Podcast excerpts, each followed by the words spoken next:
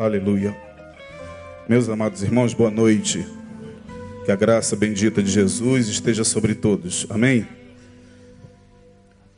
Conforme anunciado, nós vamos começar hoje uma série de palavras que não será extensa, teremos três quartas-feiras a contar com esta, para meditar nesse tema que nós propomos e que foi anunciado nas nossas mídias.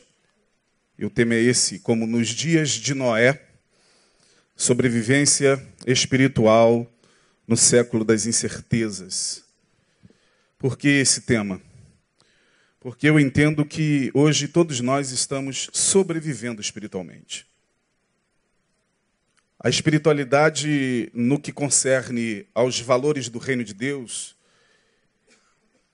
no que concerne às verdades da palavra, no que concerne aquilo que nós entendemos como sendo herança do Evangelho de Jesus, ou seja, aquilo que nos dias atuais tem se colocado como proposta de espiritualidade, de uns tempos para cá temos percebido que isso tem perdido o seu valor.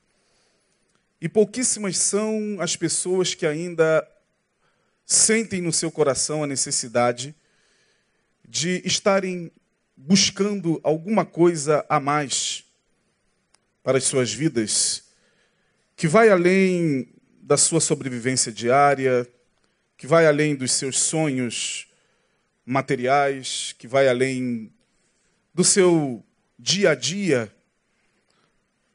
e são poucos os que de fato se interessam por aquilo que tem a ver com a espiritualidade equilibrada e saudável. Estamos numa era de sobrevivência espiritual. Por isso, esse tema. Sobrevivência espiritual no século das incertezas, porque nós estamos vivendo no século das incertezas. O século 21 é caracteristicamente marcado por uma grande incerteza.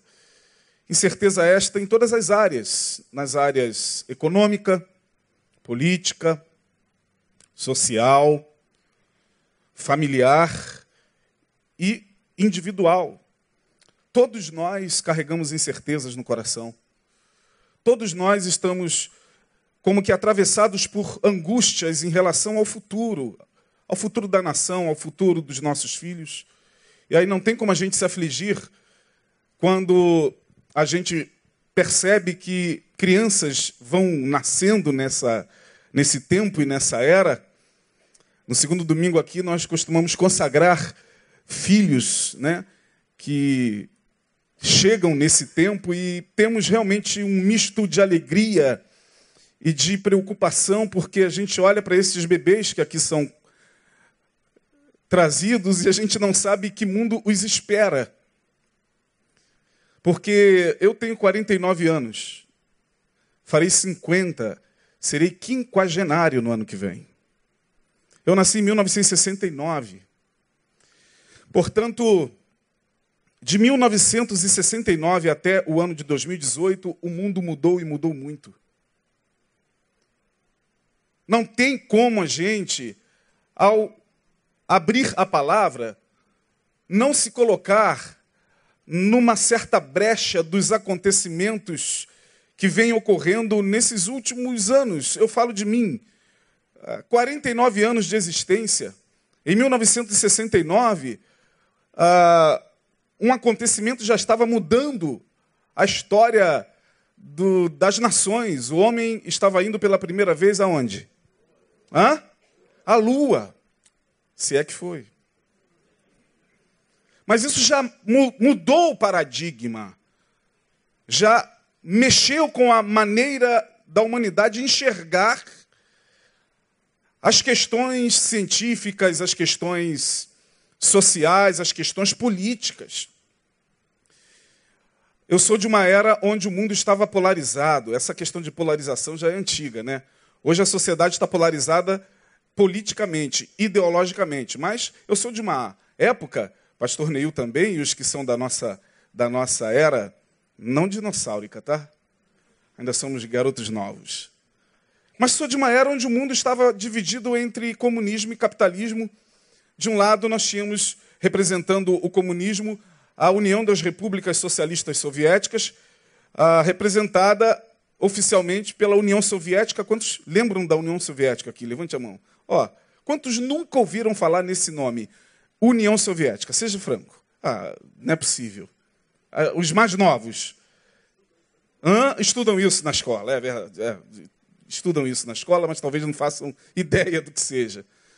E, de um lado, os Estados Unidos representando o capitalismo. Bom, aparentemente o capitalismo venceu. A, a União Soviética, como país, acabou. Mas de, desse período da década de 80, quando os muros de Berlim caíram e quando houve a união das duas Alemanhas, a comunista e a, e a capitalista, o mundo passa por transformações e assim sucessivamente, e não tem como essas transformações, por mais que nós as ignoremos, uh, não atingir o nosso dia a dia.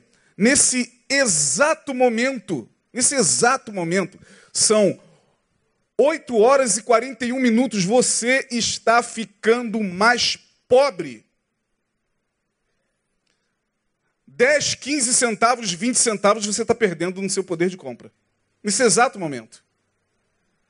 Porque nesse exato momento tem pessoas reunidas para ver como você pode contribuir mais para o sistema. Novos impostos estão sendo colocados em planejamento. Planos econômicos estão sendo pensados nesse momento. E aí parece que essas coisas não nos afetam, mas a gente só vai perceber isso quando a gente vai no mercado fazer compras. E a gente percebe assim uma coisa muito estranha, porque a gente leva as mesmas coisas para casa, mas deixa lá muito mais dinheiro. E a gente fica pensando, meu Deus, como é que as coisas aumentaram assim de uma hora para outra? Uh, todos nós sabemos que isso está acontecendo, mas a gente não tem noção mais de como isso acontece. Você está hoje, por exemplo, trabalhando, muitos de vocês estão trabalhando, pedindo misericórdia a Deus antes da conta de luz chegar na residência. Há tempos atrás, a conta de luz era uma coisa que entrava no seu orçamento, tal como a conta de água e outras contas. Hoje a conta de luz é o seu maior vilão. Não tem como o que acontece na economia, o que acontece no campo político, o que acontece no campo social não nos afetar. Essa história de que a igreja está dentro de uma bolha protegida de todos esses acontecimentos, é, isso é uma falácia. Porém, analisar tudo isso sem o olhar espiritual nos lança no vazio.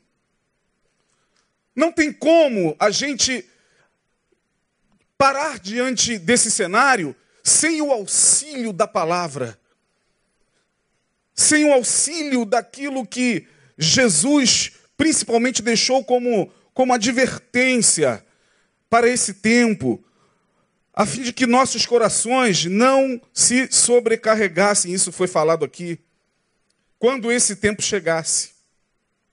Nós estamos vivendo dias extraordinários. O século 21 é o século extraordinário. Tudo parece que está acontecendo ao mesmo tempo.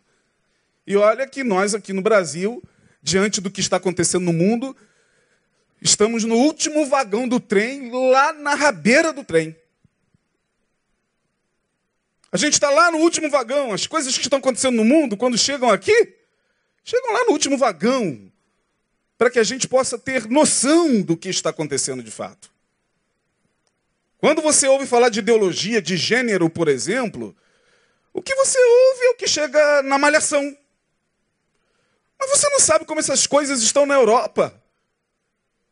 Nos Estados Unidos, você não tem ideia de como isso já está lá. Das migrações, das imigrações. A gente vai tentando de alguma forma ter ciência de tudo isso. E muitas vezes isso vai nos angustiando. E por isso eu trouxe essa palavra como tema, como uma proposta para pensar com vocês um pouquinho em cima daquilo que podemos enxergar na Bíblia sagrada acerca desse momento que nós estamos vivendo. Eu quero levá-los a Mateus capítulo 24. Queria que você acompanhasse, você que tem a sua Bíblia, acompanhe, você que não traz a sua Bíblia, o monitor vai te ajudar. Mateus 24, versos de 37 a 39 é o nosso tema, é o nosso textuário, o nosso tema base. Mateus 24, a partir do verso 37. Aí está. 37, é o 30 aí. Isso. Prestem atenção nesse texto, meus amados irmãos. Palavras da salvação, como dizem os padres católicos. Palavras de Jesus. Palavras da salvação. E como foi nos dias de Noé, assim será também a vinda do filho do homem. Porquanto, Assim como nos dias anteriores ao dilúvio, comiam, bebiam, casavam e davam-se em casamento, até o dia em que Noé entrou na arca. Minha versão é um pouquinho diferente da que está aí, tá? E não perceberam, verso 39, até que veio o dilúvio e os levou a todos, assim será também a vinda do filho do homem como foi nos dias de quem? De Noé. É interessante quando você lê esse texto, logo de cara, e eu queria situar você rapidinho nesse contexto. O texto, o trecho que nós lemos, faz parte do, do sermão profético, que começa no capítulo 24 e vai até o último versículo do capítulo 25. O sermão profético ele é complexo na sua interpretação, mas não é tão difícil assim quando a gente mergulha com mais profundidade nele. Ele começa lá no capítulo 24, naquele momento em que Jesus sai do templo, no templo de Jerusalém, aquela estrutura arquitetônica magnífica construída por Herodes, o Grande. Herodes era um grande arquiteto. O templo de Herodes, que era o templo de Jerusalém, era algo assim extraordinariamente suntuoso. Algo indescritível, de tanta beleza, era algo portentoso. E Jesus e os discípulos estavam ali por alguma razão, por algum, alguma reunião. E ao saírem dali, os discípulos saíram como que embasbacados. E falaram para Jesus: Senhor, o Senhor viu a, a, estrutura do templo? Que coisa magnífica! Meu Deus, é muito portentoso, é muita glória para uma construção. E Jesus lhes dá uma palavra muito interessante. Mais tarde, estando eles assentados, a partir do verso terceiro, diz que eles estavam assentados no Monte das Oliveiras. Portanto, Jesus estava com os discípulos assentado no Monte das Oliveiras, porque no monte dava para ele ver quase que toda a cidade. E é interessante notar que o judeu ele era etnocêntrico. Uh, ele, o, o, judeu ele tinha aquele pensamento de que tudo convergia em Jerusalém, de que todos os acontecimentos do mundo tinha como epicentro Jerusalém. Que Jerusalém era como que o termômetro de tudo que estava acontecendo no planeta. Era, era uma visão meio etnocêntrica, tal como os europeus também, durante um tempo, pensavam acerca do mundo. Tudo é, em função da cultura deles e do olhar deles. Sabendo disso, Jesus no monte aproveita e diz para eles o seguinte: Vocês não viram aquela estrutura? Em verdade vos digo que não ficará o quê? Pedra sobre pedra que não seja derribada.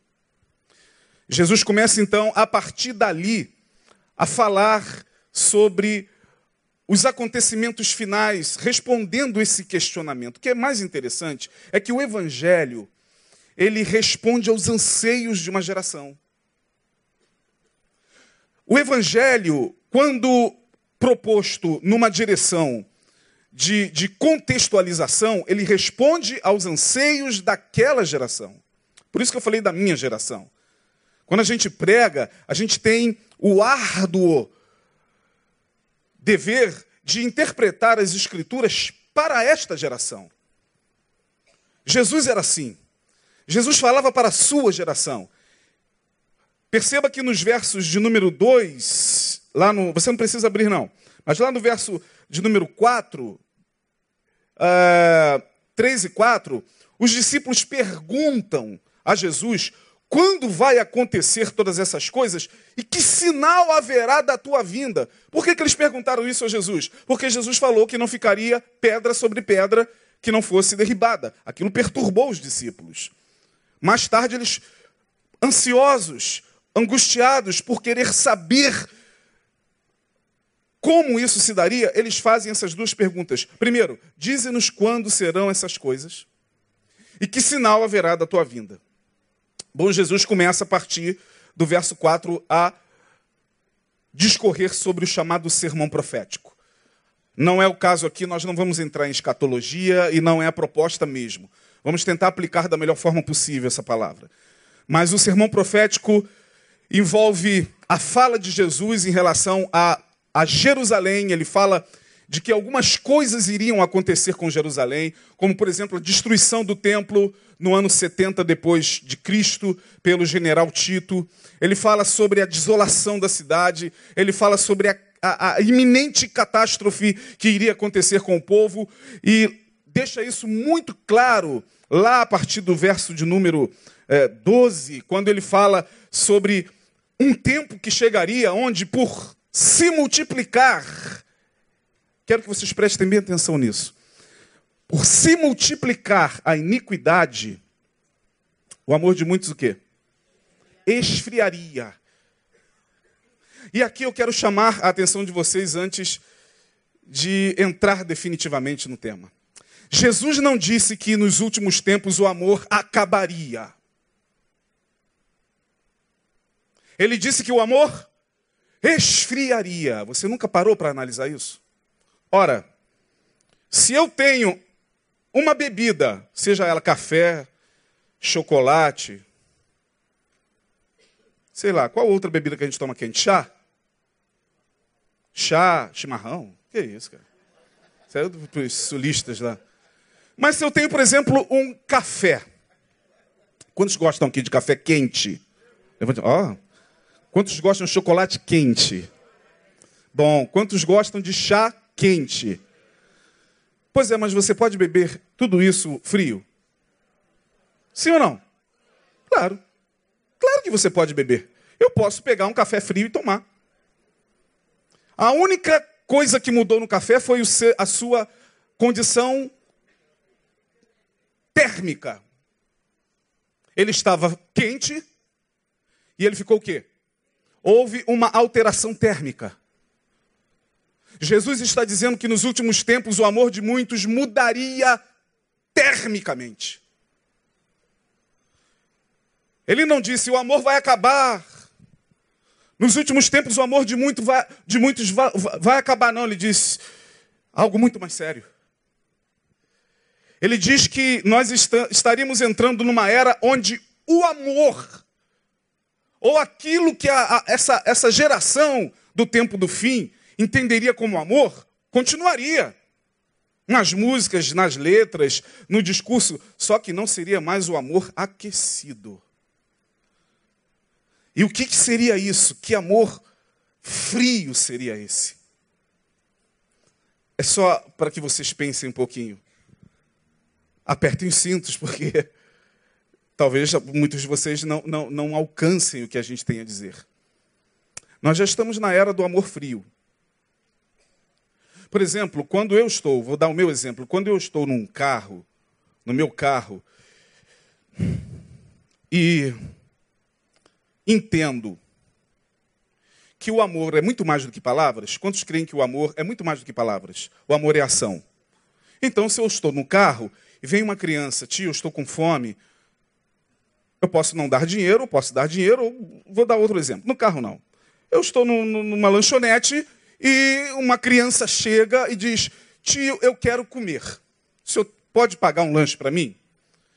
Bom, se o amor é muito mais do que palavras, o amor é atitude, o amor é manifestação de gestos que possam dar uma conotação de que de fato aquilo é amor, Se eu chegar e pagar um lanche para aquela criança, estou amando-a ou não? Pela lógica do amor como sendo uma atitude. Sim ou não? Sim. Mas hoje, perceba que a gente já faz isso de uma maneira fria. Toma, meu filho, vá comer. Estamos tão imergidos para dentro de nós mesmos, para dentro dos nossos problemas, para dentro das nossas dores, imergidos nas nossas muitas preocupações, que aquela atitude de amor, que talvez em um tempo remoto você não só dava, mas você sentia, como Jesus, diz o texto que Jesus quando curava, ele era movido por íntima o quê? Compaixão. Portanto, quando Jesus curava, ele não só curava, ele curava porque ele amava aquecidamente. Ele olhava para as pessoas e o bem que ele fazia não era só o bem pelo bem, porque o bem pelo bem todo mundo hoje faz. É isso que eu quero que você entenda. Fazer o bem, fazer justiça social, Todos nós podemos fazer, mas o que está nos movendo a isso?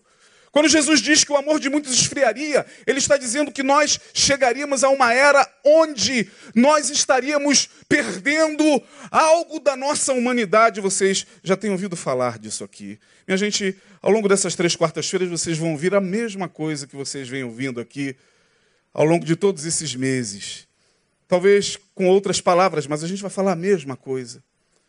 Jesus está dizendo que esse momento da multiplicação da iniquidade, da frieza que acometeria as nossas almas em relação à maldade, em relação à, à, à ignorância, porque pior do que você odiar uma pessoa é você ignorá-la.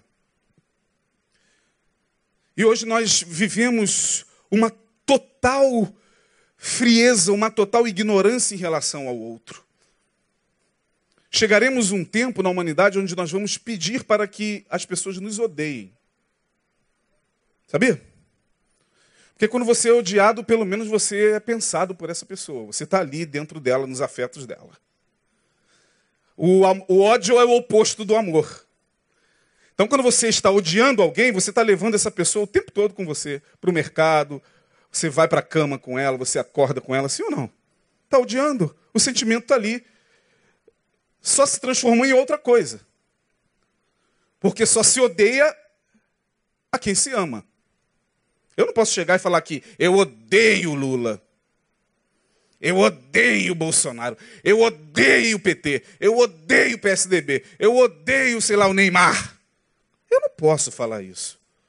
Porque eu nunca amei essas pessoas. Eu nunca tive oportunidade de manifestar o meu amor. A gente só odeia a quem nós amamos profundamente. Por isso que marido odeia mulher. Quando se separa. Filho odeia os pais. Pais podem odiar os filhos, irmãos podem odiar irmãos, pastor pode odiar ovelha e ovelha pode odiar o pastor, porque quanto mais próxima for a relação de amor, mais propenso você está a odiar essa pessoa, caso você não consiga interpretar uma atitude dela. Mas vai chegar um tempo na humanidade onde a gente vai pedir, pelo amor de Deus, oh, odeie pelo menos a mim. Mas sinta alguma coisa por mim. Tem uma música muito interessante que eu queria trazer do Nando Reis, o pastor cita muito Nando Reis. É, eu queria trazer como, como exemplo didático, não é para escandalizar. Ih, lá vem esse pastor para trazer música, não. Tem uma música que ele, é muito interessante que ele fala: Socorro, eu não estou sentindo nada. Se o painel puder achar essa música, que música interessante. O Nando Reis parece que ele entende inconscientemente essa mensagem de Jesus: Socorro, não estou sentindo nada, não estou sentindo mais amor nem ódio, não estou sentindo nada. Eu acho que nós estamos vivendo em um tempo onde a gente está caminhando para uma era onde não sentiremos mais nada. É o amor que se tornou numa outra coisa. Depois tu acha aí essa música, Socorro, não estou sentindo nada, é, Nando, é, o, é o Nando Reis? Quem é, quem é esse aí? Que susto. É, é, o Arnaldo Antunes, é porque eu já ouvi com o Nando Reis. Botar, é, é, ele fala, Socorro, não estou sentindo nada. Então as pessoas. Não, não bota o áudio, não, pelo amor de Deus. Mas depois a gente vê essa letra, você pode pesquisar. Quando Jesus ele começa a discorrer sobre o sermão da montanha, ele vai deixando bem claro o que estaria acontecendo em Jerusalém e no mundo. Por isso que Mateus 24 é confuso. Que em dado momento você vai lendo e você não sabe se Jesus está falando é, de Jerusalém ou está falando do fim do mundo. É algo que, que fica muito misturado na fala de Jesus. No verso de número 37, Jesus ele coloca essa, essa afirmação muito contundentemente interessante. Porque, como foi nos dias de Noé, quem está falando isso aqui é Jesus. Ora, o que Jesus tem a ver com os dias de Noé? O que, que tinha nos dias de Noé para ele tomar como exemplo dos fins dos tempos? Só me, me responda, irmão. O que, que havia lá nos dias de Noé e que tem a ver com o tempo que a gente está vivendo hoje. O fim dos dias é retratado no início dos tempos. Porque para Deus não há nem passado, nem presente, nem futuro. Você sabe disso, né? Por isso que você aprendeu aqui no estudo de Hebreus que Jesus Cristo é o mesmo. Hã? Fale alto. Jesus Cristo é o mesmo. Essa afirmativa já deveria ser reinterpretada. Porque às vezes a gente não sabe nem que a gente está lendo. Por exemplo, quando você pega esse texto de que Jesus Cristo é o mesmo, é o mesmo ontem, hoje e eternamente, isso já, já faz a gente pensar sobre essa questão de tempo. Por exemplo, se fôssemos falar, tal como o texto exigiria, no, no, nos verbos, deveria ficar assim, ó. Jesus Cristo foi o mesmo ontem, é o mesmo hoje e Vamos lá, Jesus Cristo foi o mesmo ontem, é o mesmo quê? E mas o texto não está dizendo isso, está dizendo que ele é ontem.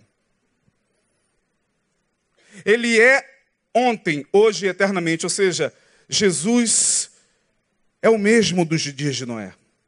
Passado, presente e futuro para ele acontece da mesma forma. Ele entende que Gênesis e Apocalipse se beijam na presença dele o tempo todo. Ele está fora do tempo e espaço, portanto, fora desse tempo que você está. Você está no tempo da angústia, no tempo da dor, no tempo da desesperança, no tempo dos questionamentos, no tempo da alma agoniada, Jesus, ele já está vendo a tua vitória aqui. Por isso que você às vezes clama, clama, clama, clama, clama, clama, clama. Não sei se você já teve essa experiência. Você passa por um problema, você clama, clama, clama, clama, clama, e como você muito bem ouviu aqui, não tem resposta. Sabe por quê? Porque Jesus ele não olha para cá, ele olha para cá, e ele está vendo você já celebrando aqui. Só que aqui você está preso no tempo. Como ele é ontem, ele é hoje ele é amanhã, para ele não há problema nenhum. Você vem com os ovos, ele já vem com o bolo. Você vai com a sua dor, ele já vem com a sua resposta. Mas o tempo é dele, você está me entendendo? A nossa agonia está exatamente em não compreender isso. Quando ele fala, será como nos dias de Noé? Alguém poderia questionar, poxa, mas é, ouvi dizer que não há nada no Novo, no Velho Testamento que possa ser assim tão aproveitado em relação ao Novo. Alguns até acreditam que o Deus do Velho Testamento é um Deus diferente do Deus do Novo Testamento. Aliás, eu tive um professor meio doido que ele disse que Jesus veio consertar as besteiras que o pai fez no passado tão doido que ele era. Quando, na verdade, a gente só precisa ter um olhar mais apurado. Paulo vai dizer o seguinte: ele era antes de todas as coisas. Lá no mundo de Noé, preste atenção, Jesus está falando de um mundo. Ele não está falando de um período da história, ele está se referindo a um mundo, gente. Um mundo que acabou. O mundo de Noé foi um mundo como o nosso. Foi um sistema ordenado como o nosso que acabou. Acabou com o quê? Com o. Mas acabou, aquilo foi um mundo. Aquilo foi uma sociedade inteira de pessoas e cidades e que viviam. Ele está dizendo claramente aqui: olha, eles também viviam como vocês, comiam, bebiam, casavam e davam-se em casamento. Ou seja, as coisas estavam acontecendo, e diz ele, e não perceberam até que veio o dilúvio e os levou a todos. Assim será também a vinda do filho do homem. Ou seja, Jesus está dizendo que, tal como aconteceu nos dias de Noé, provavelmente nesse tempo muitos serão levados porque não estarão apercebidos espiritualmente do que está acontecendo. E por que não estarão apercebidos? Por essa espiritualidade que se apresenta nos tempos atuais. Uma espiritualidade de mercado que não está muito preocupada em aprofundar a tua consciência espiritual. Está preocupada em falar para você qual o caminho da tua vitória. Portanto, quando você busca uma espiritualidade, seja ela qual for, apenas como um, um paliativo para a sua dor, para o seu problema e para a sua angústia, você sequer se dá conta do que está acontecendo, e é isso que Jesus falou, você está tão preocupado em alcançar a tua vitória. Isso não é problema nenhum, só que espiritualidade vai além disso. Você tem que ter olhos mais abertos para entender e ler essa, essa, essa geração e esse tempo. Senão você vai ficar ali envelhecendo naquela igreja como alguém que canta no coral, que participa da juventude, que toca na, na banda e que prega, e aí vem o dilúvio e te leva. E é isso que Jesus está falando.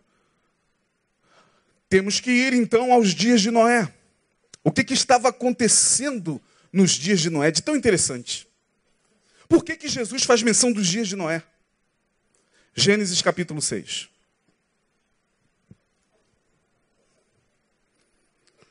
Temos que ir aos dias de Noé, senão a gente não entende o que Jesus está querendo dizer. Por que, que ele está dizendo que esse tempo seria como nos dias de Noé? Temos que ir aos dias de Noé. Para que a gente possa ter uma noção do que estava acontecendo. Vamos a Gênesis 6. Bom, o texto de Gênesis 6, aí na sua Bíblia, se você tem Bíblia, o tema do, do, do capítulo 6 diz assim: a corrupção geral do gênero humano a corrupção geral do gênero humano. E aconteceu que, como os homens começaram a multiplicar-se sobre a face da terra, e lhe nasceram filhas, viram os filhos de Deus que as filhas dos homens eram formosas, e tomaram para si mulheres de todas as que escolheram. Então disse o Senhor, preste atenção nessa, nesse versículo: Não contenderá o meu espírito para sempre com o homem, porque ele também é carne, porém os seus dias serão 120 anos. O que, que estava então acontecendo já de cara nos dias de Noé? Contenda entre Deus e os homens. A humanidade estava contra Deus. A humanidade estava banindo Deus da sua existência. A humanidade estava se voltando lutando contra o Criador. Pesquisadores do Antigo Testamento dizem que nesse tempo aqui já não havia mais culto a Javé. O único que conseguiu restaurar, restaurar o culto a Javé foi Sete, filho de Adão e Eva. A Bíblia diz que a partir dele o nome do Senhor começou a ser invocado. Antes de Sete, naquele mundo não havia mais temor de Deus. Não havia mais espiritualidade nas pessoas. Não havia mais preocupação com o que era espiritual. Deus estava em contenda com a humanidade. Não contenderá o meu espírito para sempre. Deus estava dizendo o seguinte: olha, chega. O resultado da contenda entre Deus e o homem a redução da vida. Seus dias serão 120 anos. Quando o homem está em contenda com Deus, sua vida é reduzida. E quando nós falamos de vida, nós não estamos falando só de vida biológica. Aqui também. Porque antes dessa fala, homens viviam 800 anos, 900 anos, 600 anos. O próprio Noé vem de uma família, seu pai Lameque, seu avô Metusalém, o homem mais velho da Bíblia, e o seu bisavô, pai de Metusalém, Enoque. Esses homens viveram muito. Mas nesse momento aqui, nos dias de Noé, a humanidade estava contra Deus. Quando nós estamos contra Deus, inevitavelmente perdemos vida. Ora, não há nada de novo do que eu estou falando, há? Vide a nossa geração. Vide esse tempo que nós estamos vivendo. Onde a vida está sendo cada vez mais reduzida. Parece-me que o Neil falou aqui de uma estatística de suicídio. Suicídio cada vez mais presente em faixas etárias de escala muito menor. Você, você começa a entender por que, que Jesus falou: será como nos dias de Noé. Os homens, tal como nos dias de Noé, estarão em contenda com Deus. Deus, nesse tempo de Noé, era algo assim, uma memória muito distante. Porque havia deuses, havia outros cultos, havia uma total dissociação da criatura com o Criador. E a prova desse distanciamento foi a corrupção geral do ser humano. Portanto, minha gente, a partir da palavra, eu falo isso aqui e estou sendo visto nas redes sociais. Corrupção, que é algo tão comum nos nossos dias, tem a ver com distanciamento de Deus e do sagrado. Ah, o senhor está dizendo então que uma pessoa, para ser honesta, ela tem que conhecer a Deus? Sim, estou dizendo isso. Estou afirmando isso, estou, estou afirmando isso pela palavra.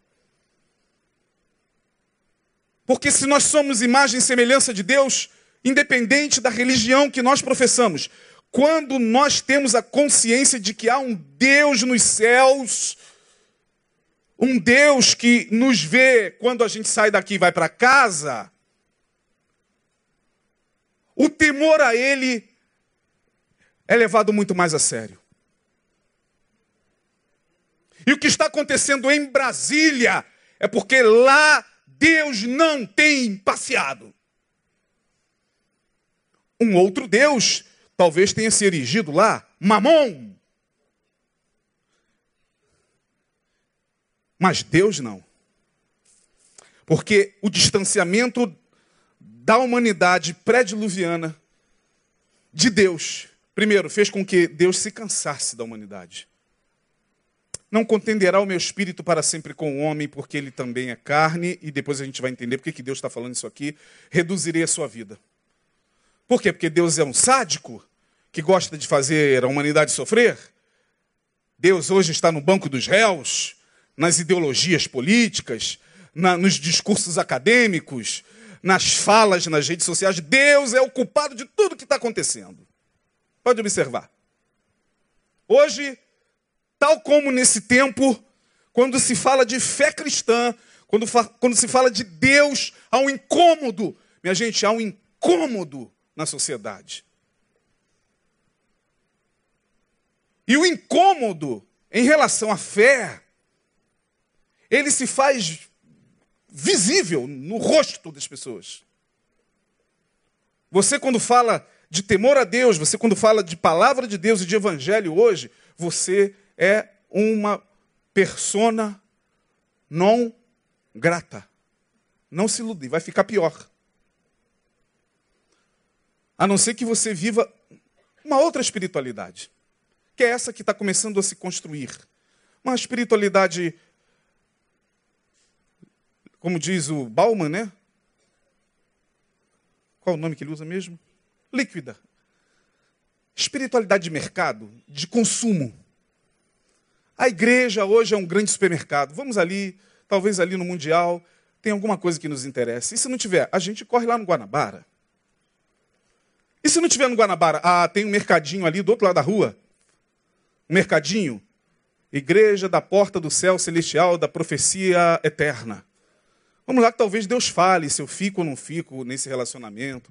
Ouvi dizer que lá tem. E se lá não tiver profecia? Ah, ouvi dizer que lá não tem profecia, mas tem cura. Então é um, um mercado, de fato, é um grande supermercado. As pessoas viraram consumistas de Deus. De Deus, o que nós temos é apenas uma memória. E vai ficando uma memória. E as coisas vão acontecendo. E o dilúvio vai se avolumando. E os sinais vão acontecendo à vista de todos. Mas a gente vai fingindo que não é com a gente. A gente vai fingindo que é lá com os muçulmanos. A gente vai fingindo que não vai nos alcançar. Afinal de contas, amanhã é segunda, depois terça, depois quarta, a vida continua, pastor. Sábado a gente pega, vai à praia, toma uma zinha, fica relax. E está tudo certo. Está tranquilo, a gente vai vivendo assim, sem sequer importar-se com a vontade de Deus, como foi colocado aqui. Até colocar isso aqui para vocês já é ultrapassado, sabia? Eu, nos ouvidos de alguns de vocês, isso já é obsoleto, porque nós estamos vivendo num outro tempo, onde o pastor ele tem que estar aqui falando de ideologia de gênero, de, da, da, da, classe oprimida, dos negros. Que desse pastor que não fala da Marielle que foi morta. O evangelho tem que falar do Bolsonaro, tem que falar do Ciro Gomes. Que dessa igreja que não fala do, da, da, dos acontecimentos. Que... É isso que se cobra de evangelho. O evangelho é isso, mas tem muito mais. E é Jesus quem está dizendo: olha, é como nos dias de Noé, minha gente. Salve-se quem puder. Se você tem a certeza de que aqui, ó, você tem uma marquinha que foi vertida lá na cruz do Calvário, fique tranquilo. Precisa se desesperar. Como disse o pastor, está tudo sob controle. O problema é quando você olha para você e percebe que você virou um consumista. É mesmo. A minha espiritualidade é uma espiritualidade de consumo. Esse negócio de igreja, de palavra, a não sei que a palavra seja uma coisa que faça cócegas no meu ego e seja assim alguma coisa intelectualmente interessante, filosoficamente muito atraente, pode ser que eu vá lá. Afinal de contas, eu sou alguém que leu a vida toda Marx, Engels, Trotsky, li todos os autores do comunismo, do capitalismo. O que, que a igreja tem a me dizer? Pois é, o que eu tenho a dizer a você é que Jesus está às portas. E será como nos dias de Noé. Prepare o teu espírito todos os dias. Prepare o teu coração todos os dias. Porque o que está acontecendo nada mais é do que o cumprimento daquilo que ele deixou bem claro aqui. E o primeiro deles, a vida está sendo reduzida? Está. Não contenderá o meu espírito para sempre com o homem, porque ele também é carne. Nós estamos vendo cada dia mais a vida perdendo sentido. Nós estamos vendo cada dia mais os nossos jovens morrendo. É a violência, pastor? É uma distribuição de renda? É. É o capitalismo pantagruélico que está esmagando? É, também. É o acúmulo de poucos em detrimento da miséria de muitos? É, mas também é espiritual. E você me perdoe, eu sou pastor, eu não sou economista, eu não sou político, eu não sou representante da ONU, nem de direitos humanos. Eu sou pastor e prego a palavra. E o pastor ele tem que ter o discernimento da palavra. Porque lá estão falando e discutindo sobre política, sobre esquerda, sobre direita, sobre, sobre é, direitos humanos, sobre classes. Eu sou pastor, irmão. E cabe a mim chegar aqui e discernir espiritualmente. Porque a Bíblia diz que o homem espiritual discerne tudo espiritualmente. Então não espere nesse tempo você ouvir qualquer outra coisa que te agrade. Vá procurar os sindicatos. Vá procurar os, as agremiações. Se você quer ouvir alguma coisa dessa natureza. O que você ouve aqui é que eu e você, a partir de mim, que temo e tremo diante dessa palavra, Deus está dizendo: O tempo é chegado, endireite o teu caminho. Dê ouvidos à minha palavra, porque o Espírito, como você tem ouvido aqui constantemente, vai falar a você até o último tempo, até o último dia. Porque aquele que tem ouvidos para ouvir, é porque a maioria não tem. Ouve, mas o que, que ele está falando? O que, que é isso?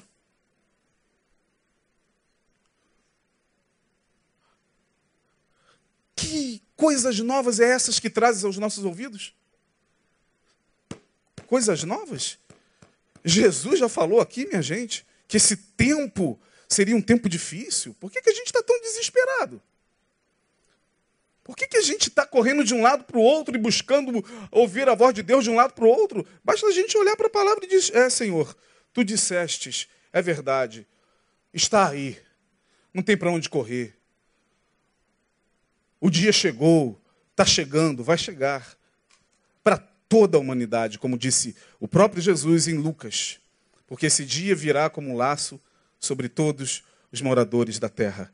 Portanto, a primeira coisa que a gente vê aqui é Deus em contenda com a humanidade.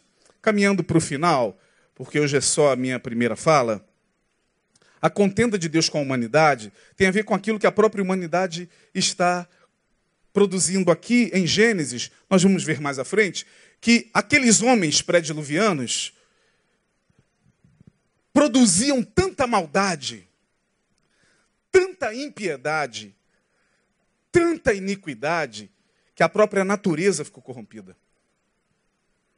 Não foi só a, a, a, a humanidade que se corrompeu, toda a natureza ficou corrompida. Os animais, as plantas, a fauna, a flora, pela iniquidade daqueles homens. E aí você vai para Oséias, eu quero levá-los a Oséias capítulo 4, para tentar mostrar a você, eu já falei uma vez sobre isso aqui, eu só quero repetir, o que que a nossa maldade, seja ela gigantesca, seja ela uma maldade que muitas vezes brota numa simples frase que a gente coloca sobre alguém numa rede social ou num simples pensar, porque se você não sabe, o teu pensamento está voltando contra você. O que, é que você pensa? O que você pensa é o que você é. Pensamento é energia. Você pode não fazer nada disso, mas você pensa nisso o tempo todo. Isso te habita. E é isso que habita o teu lar, a tua casa, o teu carro tem a tua energia. Teu quarto tem o que você pensa. O lugar onde você está, a egrégora. O que é egrégora? Egrégora é uma palavra que não é teológica, mas egrégora é tudo aquilo que se forma num ambiente. Pensamentos, palavras, ações, sentimentos. Tudo isso forma uma egrégora.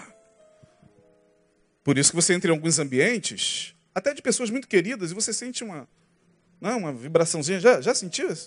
Uma coisa estranha.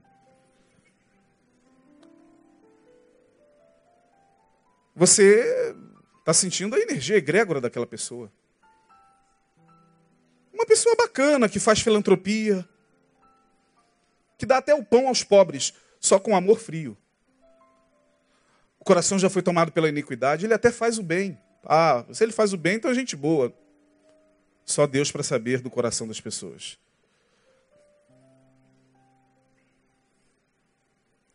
Oséias capítulo 14, eu queria caminhar para o final, só para mostrar a você o que, que é egrégora. Por que, que o planeta está como está? Por que, que os rios estão como estão? Por que, que pastor Paulo Elias, que é líder de missões, tem uma aula prática que leva nesta aula todos os seus alunos para limpar os, os rios, despoluir as matas. Sabe por quê? Porque ali está o nosso pecado. O saco plástico que está ali é o meu pecado. O peixe que está morto é o que você pensou contra o teu irmão. As aves que estão caindo e morrendo sem explicação é o que o, os líderes mundiais estão pensando um contra o outro. É o que o Trump está pensando sobre o Kim Jong. E as aves é que sentem essa energia. Sabe por quê? Porque nós estamos em conexão com a natureza. Outra coisa que a gente perdeu na nossa espiritualidade. Essa conexão. A gente não tem mais a sensibilidade com a natureza. Aí vem o profeta Oséias, capítulo 14, e fala algo extraordinário. Desculpa, eu falei o quê? Capítulo 4. Ouvi a palavra do Senhor, vós, filhos de Israel. Perceba, em Gênesis, não contenderá o meu espírito para sempre com o homem. Portanto, reduzirei a sua vida. Oséias, ouvi a palavra do Senhor, vós filhos de Israel, porque o Senhor tem o quê? Uma contenda com quem? Com quem? Isso inclui a minha, você? Sim ou não? Porque não há verdade, nem benignidade, nem conhecimento de quem? Nem conhecimento de quem, irmãos? Sim, porque de filosofia, de ideologia, de política, a terra está cheia de conhecimento. O que não há é conhecimento de quê? De Deus. Só prevalecem o perjurar e o mentir e o matar, e o furtar e o adulterar, e há homicídios sobre o quê? Homicídios. Aí olha a consequência. A consequência dos teus atos, dos meus atos de iniquidade, de perversidade, de palavras maliciosas, de ações perversas para com o próximo, para com a natureza, para com os animais, para com a criação. Olha o reflexo disso no verso de número 3. Por isso, a terra se lamentará, e qualquer que nela morar desfalecerá, com os animais do campo e com as aves dos céus, e até os peixes do mar serão tirados. Portanto, quando a gente pega, pega os dias de Noé e traz de novo para o nosso tempo e para a fala de Jesus, será como nos dias de Noé. Dê uma olhada na natureza. Veja como está a tua rua. Veja aquela montanha de lixo que está em frente à tua casa. Que é jogado ali, ó. Você acha que essa atitude é uma atitude simples? Você acha que quando você toma uma Coca-Cola e joga lata pelo carro e aquela lata cai na rua, você acha que aquilo não está incluído aqui? Ah, quero nem saber, não. Tem gari para isso. Você acha que quando você engana, quando eu e você mentimos, quando, quando nós somos tomados por raivosidade e detratamos o nosso próximo, você acha que isso não está incluído aqui? A vida vai sendo reduzida. Vamos perdendo a vontade de viver. Porque Jesus falou: as palavras que eu vos digo são espírito e vida. Se as palavras que Jesus diz são espírito e vida, por que, que a terra está morrendo? Por que, que o suicídio está aumentando?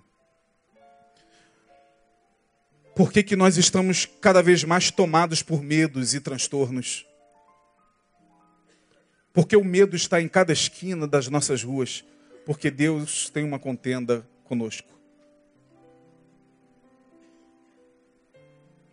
E daqui para frente, irmãos, a única esperança que nós temos é a a elevação dos níveis de consciência do ser humano. Pelo menos eu falo por mim. Eu não creio em dias melhores. Pastor, dias melhores virão. Vamos crer, está chegando aí o Chapolin. Se Deus quiser, está chegando salvação. Tá... Que salvação? A salvação já nos foi dada na cruz do Calvário. É Jesus na consciência, na consciência ambiental, na consciência social, na consciência política, na consciência familiar, na consciência individual. É só Ele para retardar esse processo de morte. Porque nós estamos tomados pela pulsão de morte, todos nós. Lacan, psicanalista francês, diz: Nós estamos morrendo pelo gozo. Sabe o que ele quer dizer? Ele quer dizer que o homem está se matando pelo prazer. Uma pessoa, quando senta para almoçar e toma sozinha duas garrafas de Coca-Cola, ali está a pulsão de morte. Nem ela sabe por que, ela está tomando aqueles litros de Coca-Cola sozinha. Sua glicose vai lá em cima. Ela daqui a pouco tem um surto, vai parar no hospital, pulsão de morte. A gente vai para os bares e pede a bebida e não para mais, porque pulsão de morte. A gente come e não consegue mais controlar a fome, pulsão de morte. A pulsão de morte, segundo Lacan, se dá pelo gozo. A gente quer gozar. Hoje a humanidade é uma humanidade que quer gozar. A gente quer uma religião do gozo. Um evangelho do gozo. Uma espiritualidade do gozo para nos levar à morte. Quando na verdade a gente deveria buscar uma espiritualidade de níveis de consciência. Portanto, nessa primeira fala minha, eu gostaria só de deixar a você uma última informação para a gente terminar e terminamos em, em cima da hora. Tudo que nós pensamos, tudo que nós produzimos ao longo de toda a história da humanidade volta. Por isso que quando você abre a Bíblia, você vê algumas orações de alguns homens da Bíblia dizendo: Senhor, nossos pais pecaram. Eles oram pelos pais. E nós também pecamos. Por isso que Isaías, quando viu a glória de Deus, ele disse: Ai de mim, porque sou um homem de impuros lábios e habito no meio de um povo. Meu pai, minha mãe, meu irmão, todo mundo, irmãos, de impuros lábios. Porque tudo que a gente produz enquanto humanidade volta contra a gente. Tudo isso que a gente está vendo acontecer na humanidade é um retorno daquilo que a própria humanidade vem produzindo ao longo de muitos anos. A maldade, a iniquidade dos nossos governantes, dos políticos corruptos desta nação, dos nossos atos de corrupção individual, os mínimos atos de corrupção, tudo isso volta, volta reduzindo a vida, volta tirando o prazer de viver. Por isso, Deus, nesta noite, está, pela Sua palavra, dizendo: como nos dias de Noé, o tempo é chegado para que vocês se apercebam de que a única saída é, de fato, o quebrantamento. Voltai para mim, filhos rebeldes, profeta Jeremias, e eu curarei as vossas rebeliões. Senhor, mas eu nem pequei essa semana, todos nós pecamos. Todos pecaram e destituídos estão da glória de Deus. Todos nós somos culpados disso que está acontecendo com a sociedade. Essa mulher que morreu com um tiro na cabeça carrega um pouco da nossa culpa, carrega um pouco da nossa omissão, carrega um pouco do nosso pecado. Nós estamos preocupados em guerrear politicamente ideologicamente enquanto a sociedade está morrendo. Porque é isso que, que está reduzindo a vida das pessoas. As guerras. Quando na verdade Deus está querendo um povo que possa apregoar a paz. Um povo que possa fazer a diferença nesse tempo. Um povo que tenha uma palavra de esperança em um mundo beligerante uma igreja que se torne relevante para um povo que já perdeu toda a esperança. E Deus conta comigo e com você. Se é que Ele pode contar. Não é à toa que Ele tem nos dado palavras maravilhosas ao longo de todos esses anos. Você que chegou esse tempo aqui, nesse último tempo aqui em Betânia, Deus não te trouxe à toa. Trouxe para mudar os teus níveis de consciência.